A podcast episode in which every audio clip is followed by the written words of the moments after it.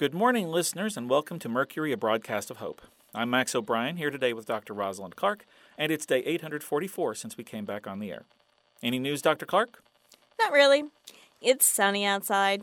Still cold, but the sun is clear and really lifted my spirits this morning. Gorgeous sunrise. Anything on your end? Sort of. I'm worried about one of my dogs. Oh, that pack of semi feral dogs that got left behind by their owners during the initial outbreak? Those are your dogs now? Hey, I keep an eye on them. I put food out for them when I can. I mean, at this point, I probably have to admit that they belong to themselves, but they're as much mine as anybody else's. Fair enough. What's going on with them? Well, he's missing. Uh, listeners, be on the lookout for. Well, he's a mutt, but he's vaguely beagle shaped with gray mottled fur and a purple collar, which says his name is Rex, When did you see him last? about three or four days ago.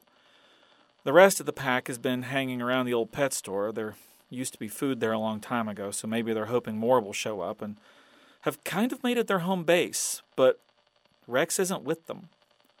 Honestly, the whole pack looks kind of shook up. I wonder if something happened. Could be. They seem to be able to handle zombies pretty well, what with being faster and not normally something zombies eat. But the living are another story.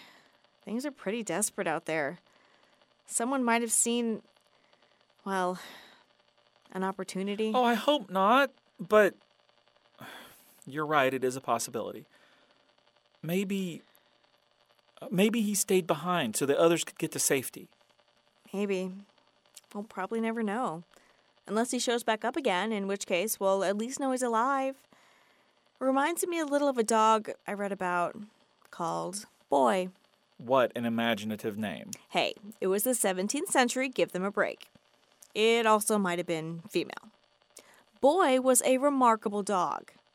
She belonged to Prince Rupert of the Rhine. Rupert? Do you want to hear about Boy or not? Oh, yes, yes. Okay, go ahead. Thank you.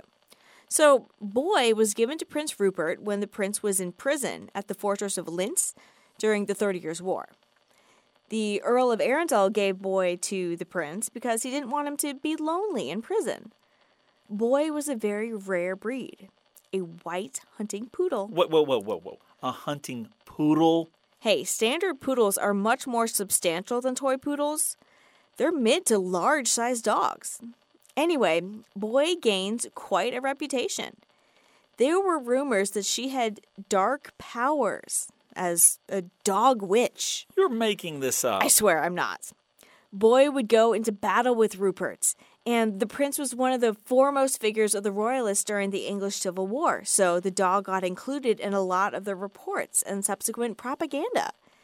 They said she was a witch's familiar, or maybe even the devil himself in disguise. How do you know all this stuff? The same way you know random trivia about quantum physics, seances, and all the other things that you cite in your weird theories.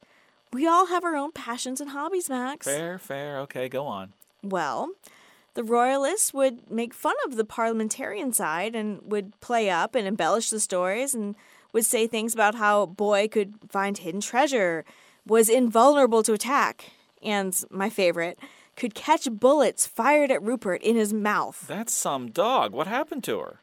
She died in the Battle of Marston Moor in 1644. Turns out she was just a regular dog after all. But loyal, as dogs often are.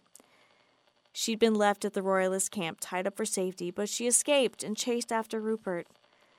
The battle went against the Royalist side, and Rupert had to retreat from the field. Boy was killed in the subsequent fighting.